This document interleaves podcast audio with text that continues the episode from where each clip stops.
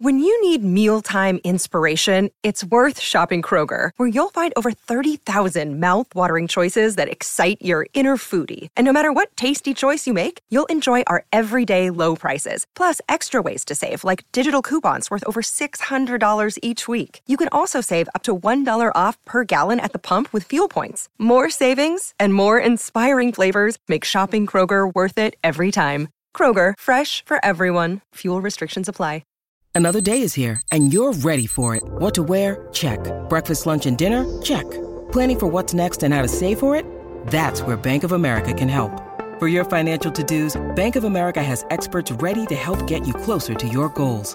Get started at one of our local financial centers or 24-7 in our mobile banking app. Find a location near you at bankofamerica.com slash talk to us. What would you like the power to do? Mobile banking requires downloading the app and is only available for select devices. Message and data rates may apply. Bank of America and a member FDIC. This episode is brought to you by Shopify. Forget the frustration of picking commerce platforms when you switch your business to Shopify, the global commerce platform that supercharges your selling wherever you sell. With Shopify, you'll harness the same intuitive features, trusted apps, and powerful analytics used by the world's leading brands. Sign up today for your $1 per month trial period at shopify.com slash tech, all lowercase. That's shopify.com slash tech. Welcome to the New Books Network. Welcome to Peoples and Things, where we explore human life with technology. I'm Lee Vinsel.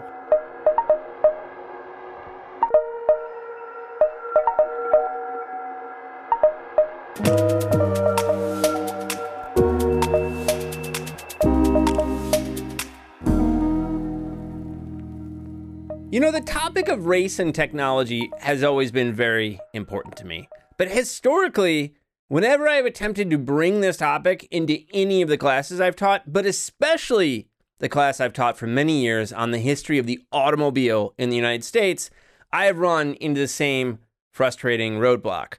For example, when prepping that class, I would look into the scholarverse and ask, what do we know about black people and cars? And the answer would come back, nothing.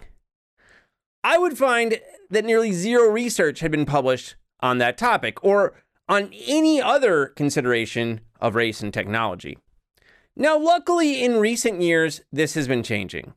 Continuing to focus on cars for a second, there are several books that already have been, or we hope will be, on the podcast, including Mia Bay's Traveling Black, Gretchen Sorin's Driving While Black, and Sarah, Sarah Policing the Open Road.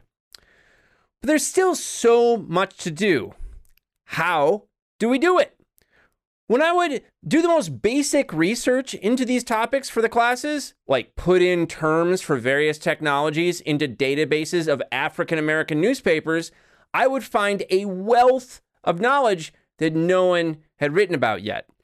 Like historians have not bothered to do even the most cursory research into these topics. Maybe that is sadly unsurprising. But once we get past that basic stuff, then things get interesting because groups that have been marginalized in society often do not end up in the kinds of archives and databases that humanities and social science scholars tend to rely on. This is a famous and old problem. So you have to get creative. Well, what does that look like? One set of answers comes from the book we cover in today's episode Riding Jane Crow African American Women on the American Railroad by Miriam Thaggert, a professor of English at the University of Buffalo. Thaggert examines how black women experienced the railroad as passengers and as workers from the mid 19th to the mid 20th century.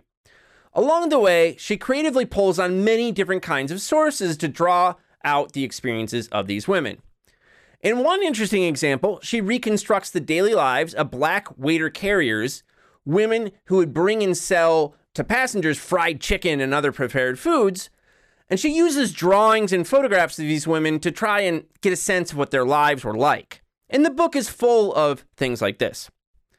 I had a great time talking with Miriam, and I learned a lot from her. Hey, get excited.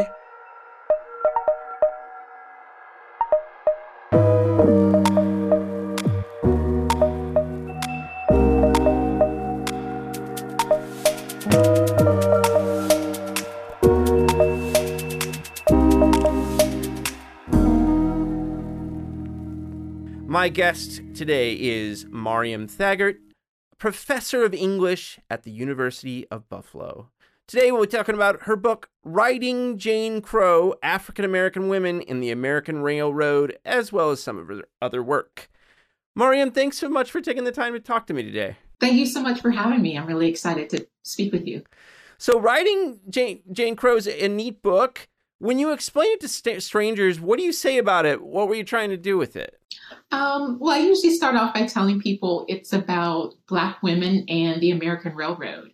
And um, I usually get people kind of startled because um, most people haven't thought about that particular connection.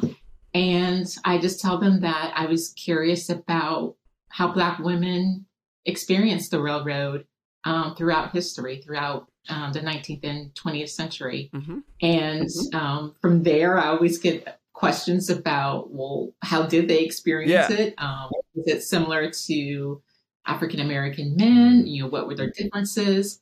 So I think most people are just kind of um, surprised uh, because they haven't really thought about um, that particular connection between Black women and this really important form of transportation. Mm-hmm how did you come to write it? I mean, how did you kind of get started down this? Uh, I don't know. I won't make too many railroad metaphors uh, while we're doing this. Uh, but like, how'd you get started down the tracks towards this book? Um, well, you know, I was doing some work at the Newberry Library in Chicago. I love that um, place. It's really wonderful. Yeah, I love it. It's a, a wonderful um, library and public library. Anyone can go in and do research there. Um, so I was doing some research on the Pullman Porters mm-hmm and I came across some information about a woman who was applying to be a Pullman maid. Um, I guess I should mention that the Newberry Library is really unique in that it has a really large archive on um, the Pullman Company, which is this really important um, train company in the 19th century, late 19th century. Mm-hmm. Um, and they were really famous for their Pullman porters, um, African American men who um, provided service to passengers in the Pullman compartment. Um, they're very well known um, labor uh, group. Um, so I was just really surprised when I came across this file that had a uh, photograph of an African American woman uh, had her application. And um, I was just curious about, you know, who was this woman? Um, you know, how did the Pullman Company employ African American women? And I think most importantly, I was curious about why I had never heard of the Pullman Company maid. And that particular question just led me to think in um, more expansive terms about Black women, um, the railroad, and how there's this really large absence, I think, in our collective knowledge mm-hmm. about um, the train and African American women. I think the train has such an important resonance in our sort of understanding about the United States and the American nation. Yeah. Um, but when you think about those sort of um, national narratives um, about the train in U.S. culture, very rarely do we think about um, how African American women uh, intersected with this um, um, form of movement. Mm-hmm. So that was one of the main things I was trying to um, tackle mm-hmm. in the book. Just, you know, one, what were the experiences of Black women like in the 19th and early 20th century? And two, uh, trying to come to some, to some sort of understanding about you know, why that question hasn't really been um, asked as frequently mm-hmm. um, when we talk about the railroad in the United States. And what got you looking at Pullman in the first place? What were you What were you initially thinking you were looking for in that archive? Well, my past work um, focused on African American modernism, um, and I was thinking for uh, a future project that I would do something on technology and African Americans. Um, and so I was planning to investigate um, African Americans and things like the telegraph, um, the telephone, Mhm. and of course the railroad. Yeah. Um, and so my my work at the Newberry initially was uh, in an effort to sort of uh, figure out uh, what I wanted to study in terms Okay. of African Americans and technology. That's cool. Uh, so I just sort of we still sort of need that the- book, by the way. Someone needs to write, write that other book you're starting down there. I it's um it's there in the hopefully in the pipeline. Good. I love that. I'm, I'm very excited to hear that. I really feel like we could just systematically go through all these major modern technologies and just look at the black experience because it's so often just not written about. You know, I mean, and w- w- Right. there's Mia Bay, there's you, there's folks, uh, there's Gretchen Sorin. We now have these histories coming out, but there's still so much to do. So, yeah. Right, exactly. And I know your work also deals with uh, travel and technology. So yeah. Yeah. Um, and so, you know, one of the places you start in the intro is just like looking at, you kind of just show the gap in the literature. So you look at Leo Marx's The Machine in the Garden, that's very famous history of technology, um, and how it fits into American culture and meaning and symbolism and such. And then Wolfgang Schivelbusch's The Railroad Journey, another very famous book on railroads. And like, you know, just like the black experience is elided in these things, are very briefly mentioned. Uh, and but black women are barely there at all, right? I mean, is this what you find when you look at the literature? Yeah, and I think with those two particular examples, it was really, um, I mean, quite obvious or evident to me that um, there was a absence of, um, if not African Americans in general, definitely African American women. Yeah. And I should note, you know, both Marx and Schivelbusch recently passed. Yeah. Um, did you know that? yeah, yeah. So. Of, I didn't um, put that together though. I mean, I knew they they each um they each died fairly recently, but yeah, I didn't even think Mhm. about the the connection there when I was reading your book. That's interesting.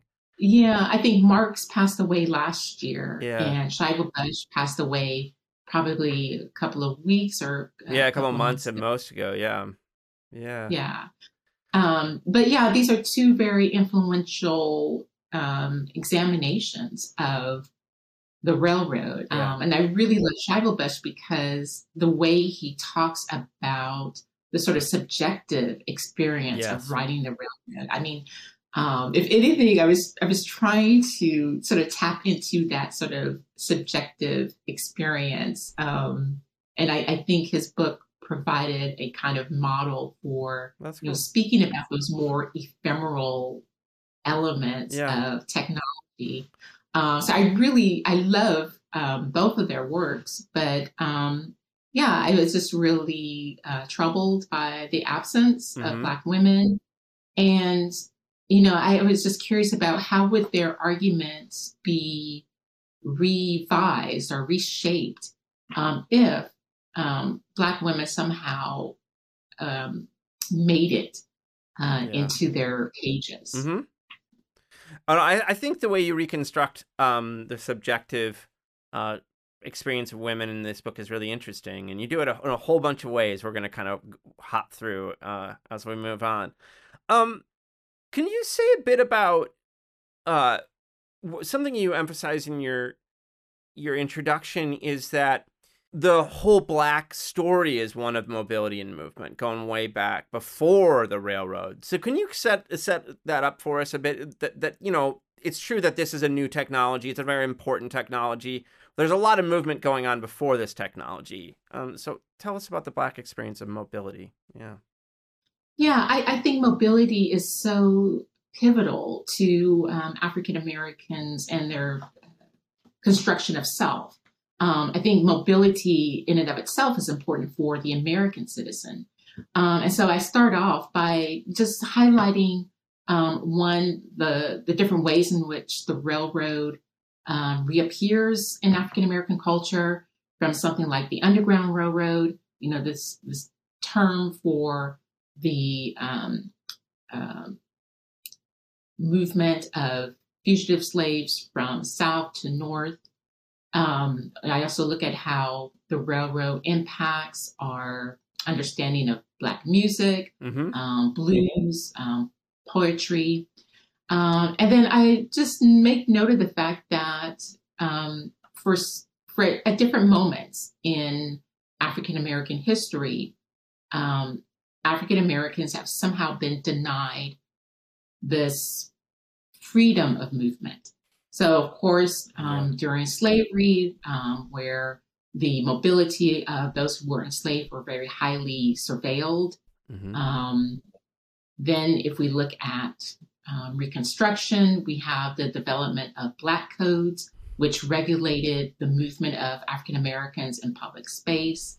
Uh, and then, of course, post Reconstruction, where we have um, a lot of violence um, directed towards African Americans, especially uh, African Americans who wanted to ride in first class train cars. Mm-hmm. Um, so I just think at different sort of, um, there are different sort of inflection points in Black history where African Americans wanted to assert their right uh, to be citizens of this country.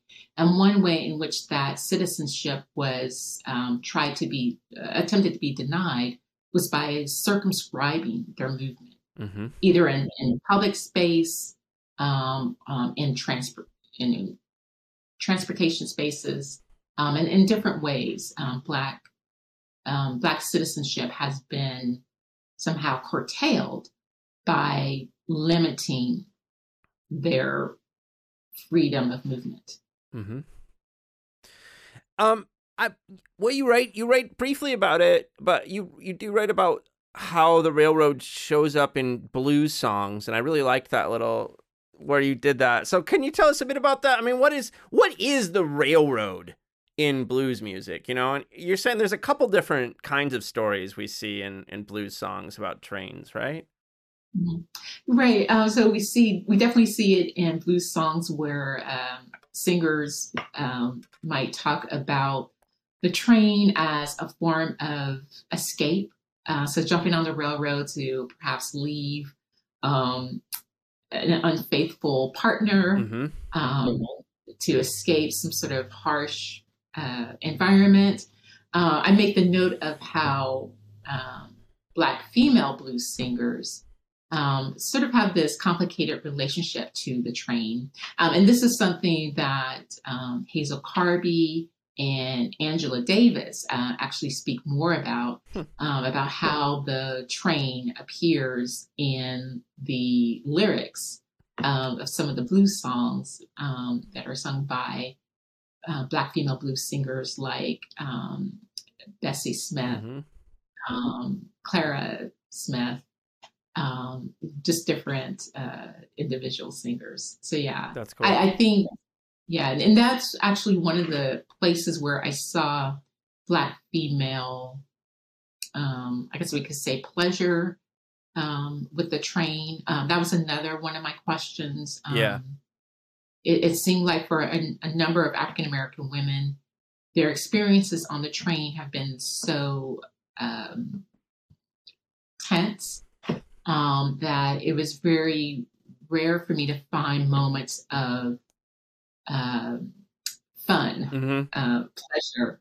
Uh, which you find in Schivelbusch and these other writings, which is like there is a lot of people, like other folks are writing about the fun of trains, so it sta- it stands out here that you're not finding that. Mm-hmm. Yeah. Yeah. Um, you write. I mean, one of the things you emphasize in the introduction, then it plays out in the chapters, is you found it helpful to look at the first class train compartment as a space. Mm-hmm. So why was that why was that a helpful space to focus on for your the story you wanted to examine? I think the first class train car um, it's important both as a physical space but also as a kind of metaphor for um, the way in which African Americans are treated on this particular form of transportation. Um, so first class train cars were uh, so much better than second class uh, train cars. Um, better upholstery, um, it's cleaner, um, people act better. Mm-hmm. Um, there's a sort of protocol of uh, etiquette, I guess you could say. Um, those African Americans who could afford a first class ticket, you know, they would want to ride in a first class train car. Because of the sort of amenities that are available there. Um, but of course, um, and especially in the late 19th century, uh, post Reconstruction, African Americans riding in first class train cars were sometimes forced off, um, sometimes very violently. Um, and um, I, I think, especially when we think about Black women, um, there are train cars, first class train cars known as lady spaces, um, which were train cars sort of set up to um, appeal to the female traveler, primarily middle class or upper class white female travelers. Um, when Black women wanted to ride in these first class lady spaces, they were forced off. Mm-hmm. Uh, most famously is Ida B. Wells, uh, mm-hmm. who was forced off uh, in Tennessee. Um, and so I think uh, just having a Black woman occupy the space of a lady space, uh, and then when we think about all of these sort of cultural uh, suggestions, I mm-hmm. guess, associated with that particular word of lady, um, a term that um, has not readily been applied to African American women in our history. Mm-hmm. Um, I think it was really important for Black women who could afford the first class lady space or a first class ticket. Um, you know, if they could afford the ticket and they purchased a ticket, they wanted to ride in the first class space. The fact that some of these women were forced off um, led to these lawsuits in which Black women tried to assert their um, their legal right to ride in this particular space that has been reserved for quote unquote ladies. So I think the first class train car mm-hmm. is it's, it's a space of um, a, a, lot of potential um, confrontations. Mm-hmm. Um, it, the the ability to ride in the first class space, I think, is a sign of um, respectability, a sign of somehow achieving a level of success. And you know, being able to ride in that first class space would be a way to have others recognize mm. um, a person's level of, of accomplishment. Mm-hmm. And in some ways, it's a little bit similar to um, our first class spaces on airplanes. Yeah. Right. Um, yeah. There's a certain cachet, yeah. I guess you That's could say. What I was going to use too. You're riding yeah. in first class uh, plane spaces. Um, yeah, and just being able to ride unmolested, you know, just to get from one space to another without worrying about being harassed or being thrown off or, you know, possibly being killed. Yeah. Uh, because you're riding in space. Yeah, I wanted to ask you. I mean, you kind of perfectly led to my next question. Was you coined this uh, idea of situational writing, which is that black experiences depend a lot on who else is present. So play that out for us. What I mean, what's that allow us to see about the experience of these women? Well, I think so much of the black train writing experience um, was very contingent upon yeah you know, so many factors. One, would the would a white conductor object right. to having a black person writing in a particular space? Would the conductor um, somehow force a black passenger out of a first class train car if a white passenger complained. Mm-hmm. Um, you know, would there be white passengers who would want to get a black passenger off? So I think so much of the train riding experience for black people was really um, there's a there's a large sense of uncertainty. Yeah. Um, because even if you study the laws, the uh, the segregation laws, you know, some states did not, um, some states and also some train lines did not um, uh, follow um, segregation rules mm-hmm. Um, for you know all uh, all train cars and, and all places.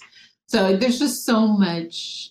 There was so much um, uncertainty and yeah. contingency involved with riding a train as a black person. That's why I called it sort of the situational, um, a situational moment, just depending upon, you know, who's in the car with you, and sadly, like, you know, were they having a bad day that day? Yeah, and, yeah. Um, it just depends. No, it must have been else.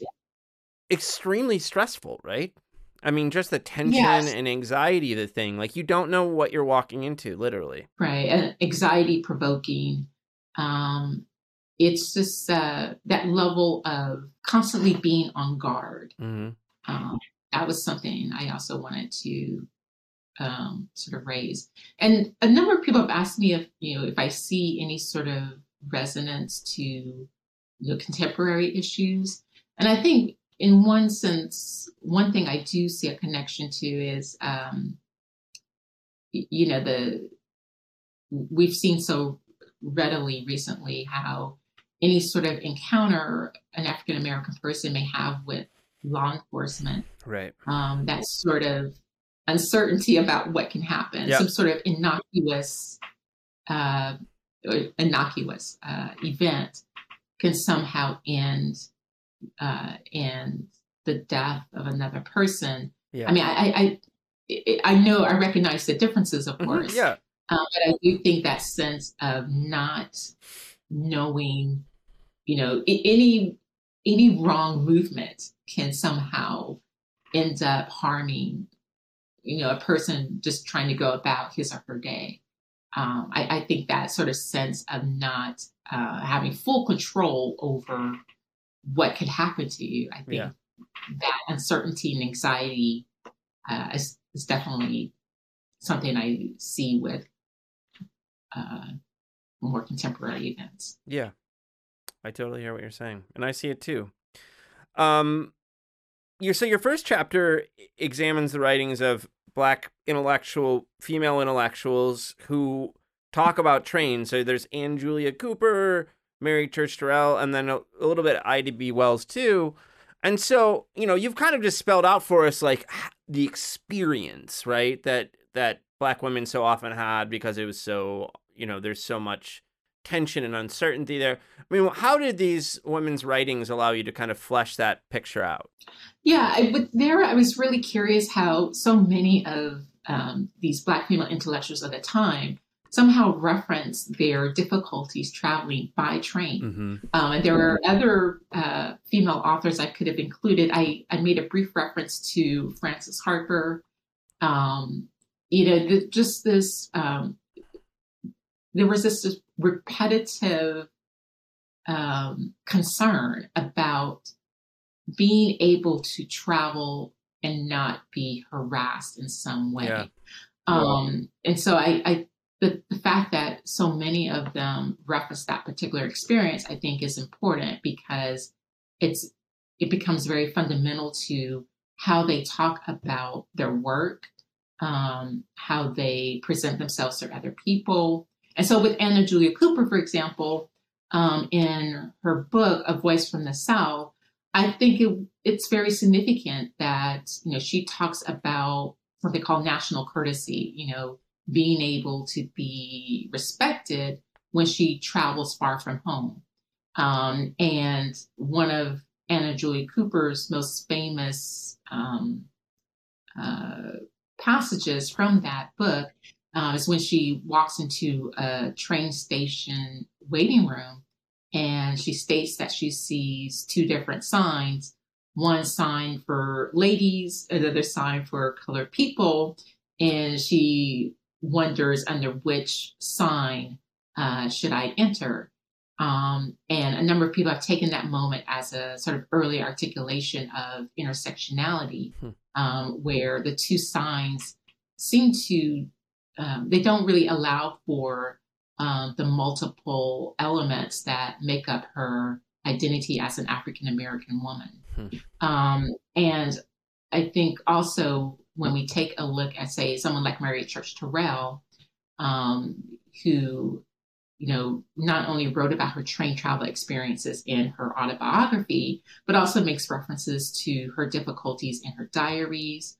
Um, she wrote this short story um, that um, was never published, uh, but was very much based upon her own experiences traveling by train as a college student and being harassed. Mm-hmm. Um, I, I, think the fact that so many of the Black women um, writing and lecturing during the late 19th century, the fact that so many of them talked about the train experience and how it impacted them yeah. personally I think it's an, an important sort of paradigm mm-hmm. um, that sort of shapes um, their writings and how they talk about um, uh, trying to quote unquote uplift mm-hmm. uh, the race. Mm-hmm. Can you say a bit about the uh, the, the your second uh, body chapter is about lawsuits around ladies' cars. And you've already kind of talked about it with harassment that these women focus, but can you can we just kind of for listeners that don't know, I mean, like what the meaning of the lady car, ladies car was? I mean, why was it there? You know, what why does it exist, and what was the meaning of it in culture generally?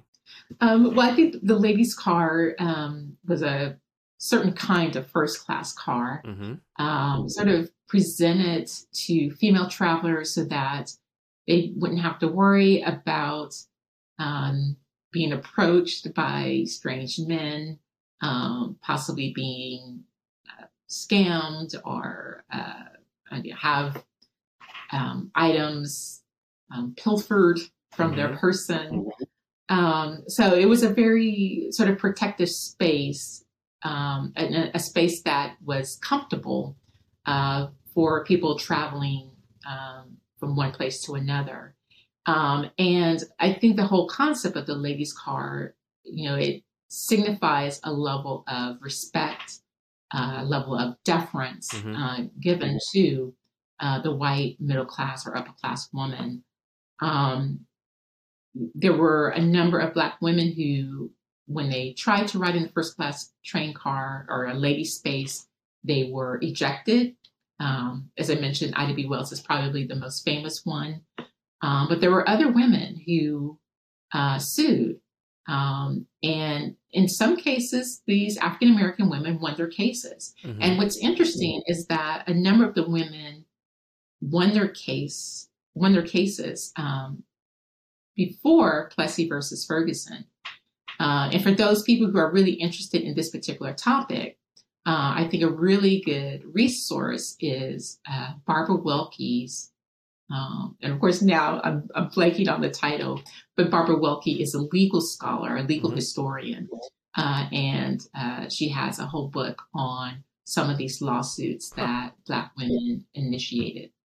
Okay. Um, well, she's kind of. And one other thing, could, yeah, um, I, I start off after by looking at um, this sort of repeated scene of um, of white men somehow mistakenly kissing. Yeah, I was going to ask you about that next. I'm glad you brought it up. so these like these uh, films, right? You call them they're called like race switching comedies. Yeah. So, um, and what happens in them is that a, a, a black woman and a white woman are somehow traveling together. There is a white man who is interested in somehow stealing a kiss uh, from the white woman.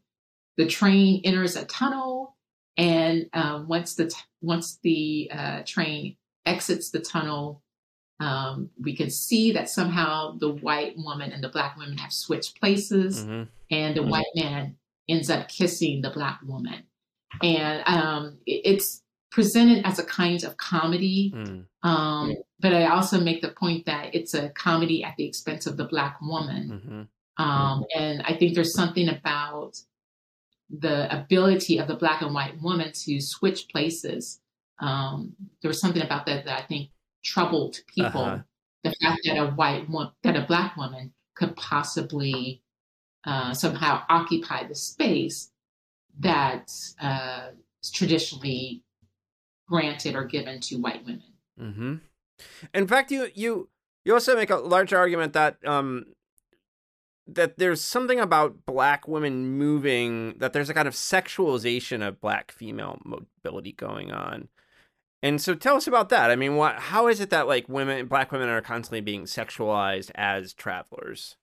Yeah, there's um well, there are two different ways in which I tried to flesh this out.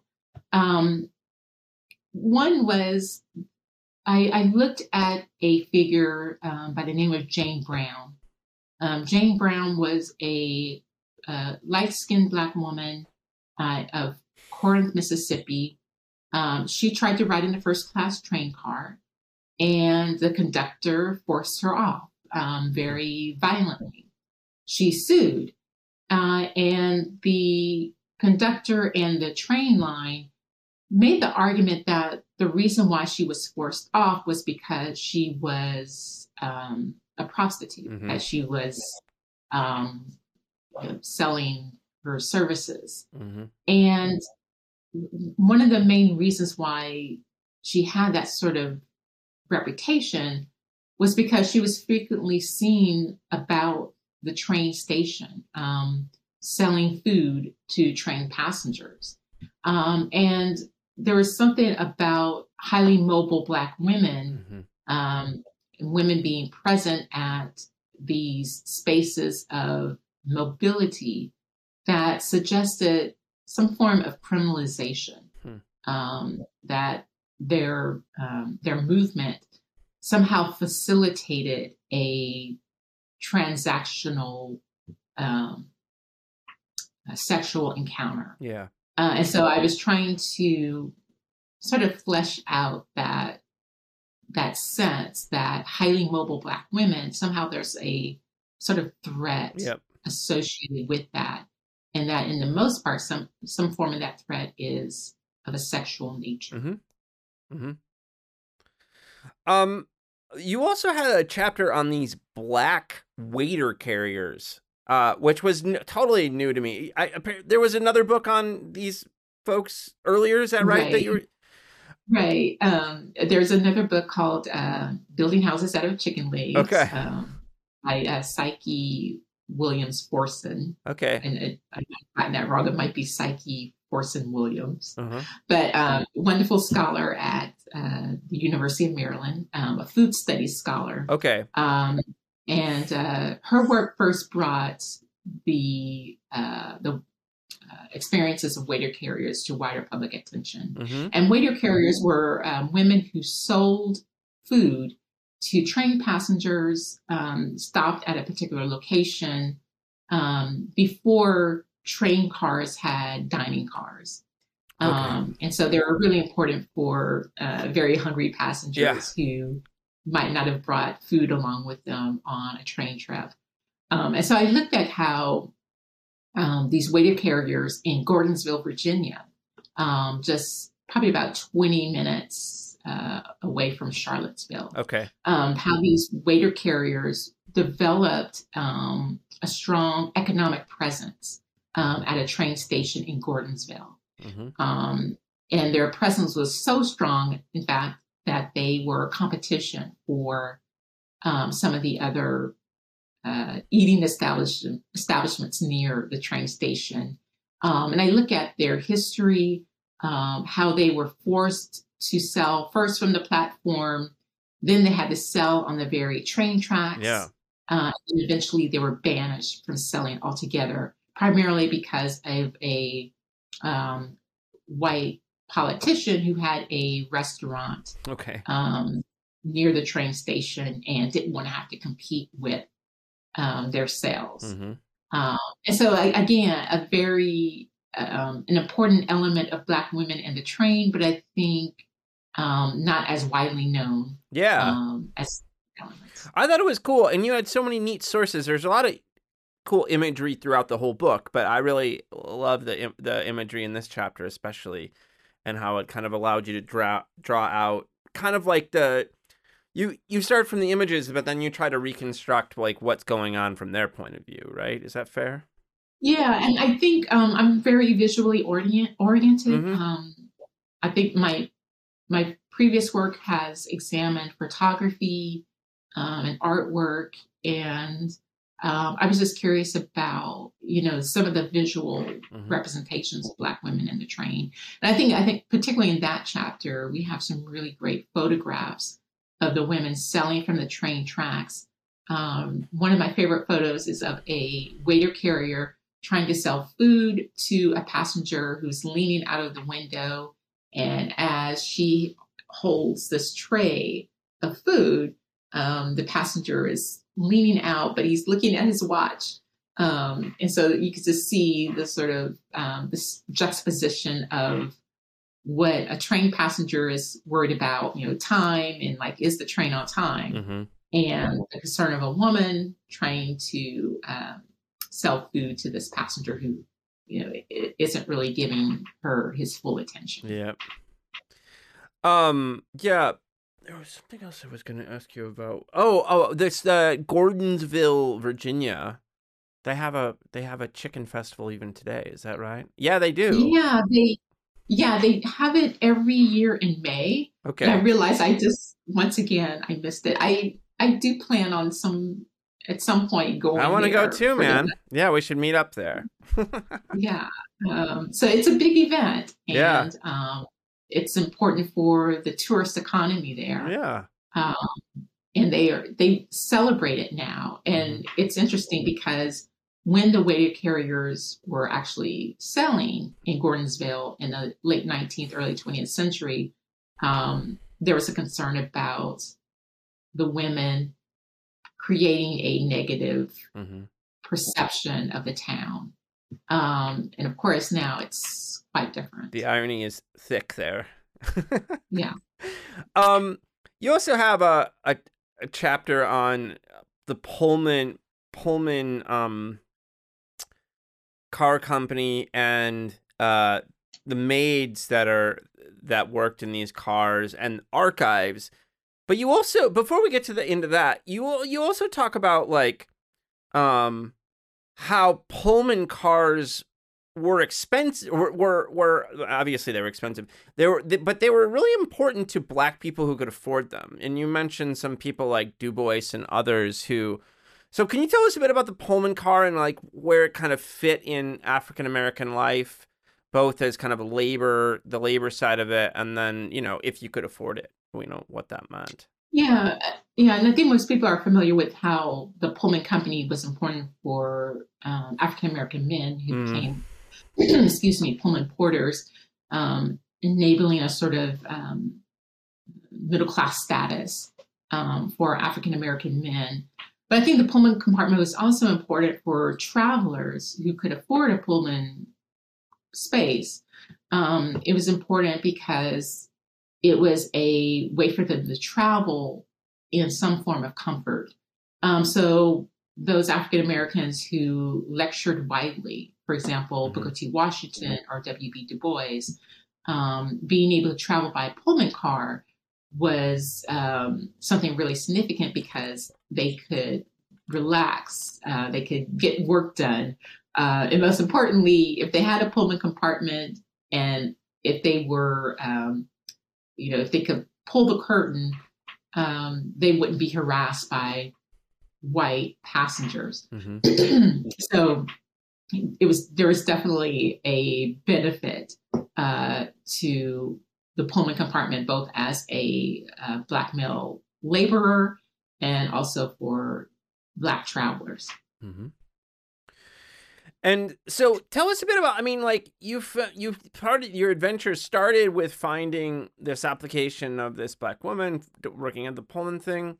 And then part of the chapter is about the, the, the silences in the archives, right? So what were you able to see and what did you kind of have to read between the lines to see in in this chapter on the the maids? Yeah, I think that's an important question. Um, because one one of the challenges to writing this book was um, you know, just trying to grapple with the fact that initially, when I had this question about Black women in the railroad, initially I felt, okay, well, there's nothing there. Um, you know, wh- where where am I going to go to find this information yeah. that um, of, of, Black women traveling and their um, how they experienced it? Um, and one of my larger arguments is that, you know, just as a number of Black female intellectuals were um, forced off of the first class train car, um, there's a way in which our archives about the railroad and the train, um, there's a way in which Black women have somehow been forcibly left out mm-hmm. Of the sort of archival um, history of the railroad. So I was trying to make um, uh, an argument about the train car and the archive in both its material aspects as well as more metaphorically. hmm Um, that, you know, in order to find out this information, you know, we have to sort of like read through the margins. We have to um, be willing to sort of look in unusual places and you know sort of interrogate those Yeah. absences like what does what do those absences say um, uh, what could they possibly mean hmm um, in the context of our um, our understanding of U.S. transportation history. Yeah. Or just the history of technology more generally, right? If we think about the telegraph and all these different systems, uh, you know, I think Mhm. there's obvious places to start, like black newspapers. I've done some of that around Mhm. cars and other technologies, but you know, then we have to get creative, right? Right, yeah. right. Yeah. Is, is there a way that you um, is there something that you found particularly useful in your work um, when you're studying different forms of technology and trying to highlight unusual experiences? Yeah, I mean, for me, so I had a, I, I might still do it at some point. I have, I've been thinking about like a book on the ci- relationship between the civil rights movement and technology. Um, and so I, I just kind of, you know, some of it's now in the Bay and Sorin books and other places, but I got really interested in the relationship between black people and automobiles and buses, kind of like de- kind of deconstructing Montgomery, going back and thinking about like the space that people lived in and their relationship to technologies. And then what got me started down that road was in well in King's memoir about Montgomery and then also in the kind of big histories of the civil rights movement. The um oh it's the uh the system that came up of cars, right? The the the, the um, carpooling stuff. Uh, it Yeah. was really, you know, it was King says it was essential for you know the boycott working was creating an alternative system of transportation around um, streetcars and buses. Uh, and so, yeah, that just got me really interested in like in those stories. You know, it's like how what is this? How does this work? And what you know, what I find, and that's why I was so glad to find your book, and I'm glad all these books are coming out that I've mentioned. Um, is just the most obvious, obvious historical work that you would start with like black newspapers plunking in bus or motor coach or whatever it is and just seeing what's there no one's done that work even you know what i mean? And we're like very few people. And so yeah this is what i find is we just need to start off with the basics and then mm-hmm. turn to all the you know all the wonderfully creative sources you draw on you know? I mean there's so much to do mm-hmm. then but we got to start off with like well, first we have to be curious about what black people were, how they were relating to this technology, and just look where you would look, and then mm-hmm. go from there. You know? Yeah. Yeah, I, I think a, a history of um, African Americans and the automobile is definitely something worth pursuing because Yeah. um, so many African Americans have talked about how having their own car, Yeah. Uh, right. Just not having to worry about, you know, people harassing you on a bus, you know. Yeah. Um, so yeah, Totally. Um. Your your conclusion talks about this interesting person. Is it Pauli Murray? Is that how you say the Pauli name? Murray. Yeah. So, Right. uh, I- you know, tell us a bit about Pauli Murray and also what Pauli Murray's story of the, you know, of the train allows us to see about the train. I thought it was you had some really fascinating points in that conclusion. Yeah, Pauli Murray is a really incredible person, uh, poet, scholar, priest. Um, uh, very early was interested in um, hormone treatment uh, to have uh, their identity, uh, to have the uh, identity that they uh, desired.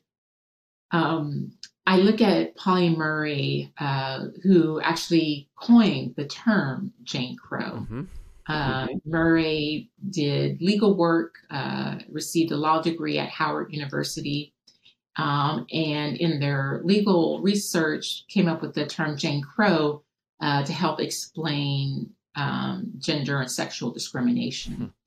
Um, and uh, Murray used the term, you know, in a legal aspect, um, but I examine how uh, Jane Crow, you know, obviously a sort of it's not just the feminized version of Jim Crow, mm-hmm. um, but instead a way of looking at uh, all of these different travel experiences that I investigate uh, throughout the book. Mm-hmm. Um, but what's interesting about Pauli Murray is that um, when Murray was young, uh, a young adult, Murray identified um, as male mm-hmm. and um, wrote about their different experiences hopping freight cars. Mm-hmm. And uh, I mentioned before about how rare it was to find some sense of pleasure yeah.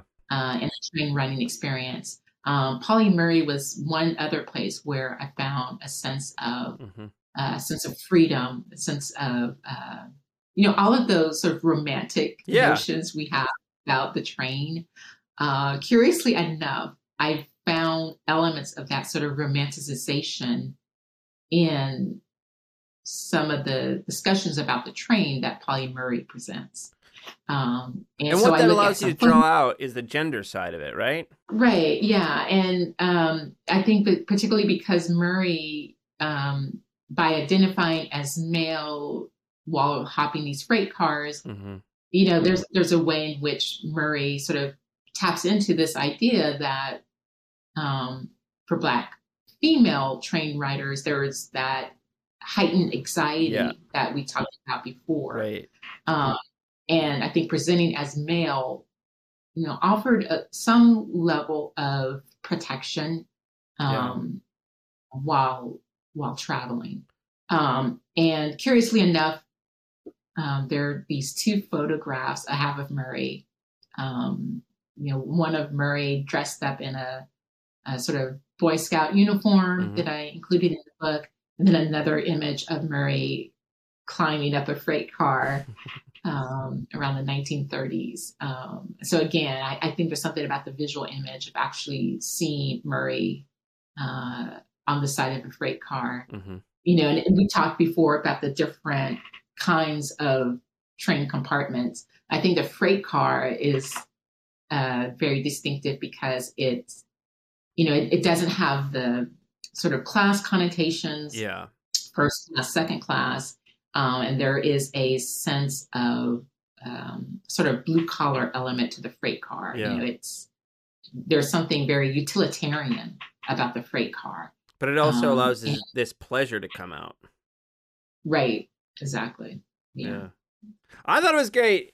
Miriam, thanks so much. I mean, you know, I really thought, you know, I like to have books that I think have clever methodological things going on, you know, like clever use of sources and I really, I really loved all the different kinds of sources you draw on in very creative ways. I think to stitch together this story, which is not easy to tell, because I, I think that, you know, it's a very, it'd be a lot different if it was about elite white dudes in the first class car. That would be, we could do that pretty fast, you know. So, mm-hmm. anyway, thank you so well, much for writing this great book and for taking the time to talk well, to me. Thank you for having me. I really enjoyed speaking with you and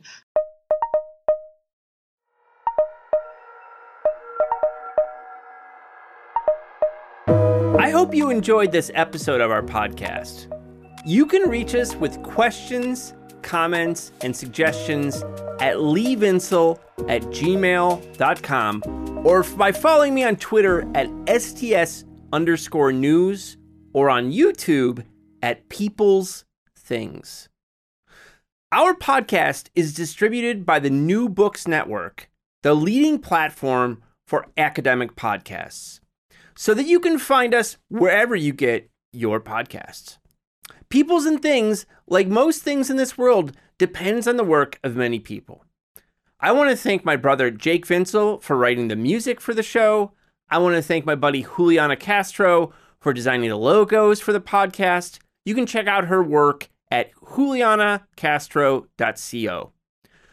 Joe Fort is the producer for the podcast, and Mandy Lamb is the production assistant. This podcast and other Peoples and Things programming are produced in affiliation with Virginia Tech Publishing and supported by the Center for Humanities and the University Libraries at Virginia Tech. For information about other podcasts from Virginia Tech Publishing, visit publishing.vt.edu. For the entire Peoples and Things team, I am Lee Vinsel. And most importantly, I want to thank you for listening. Thanks.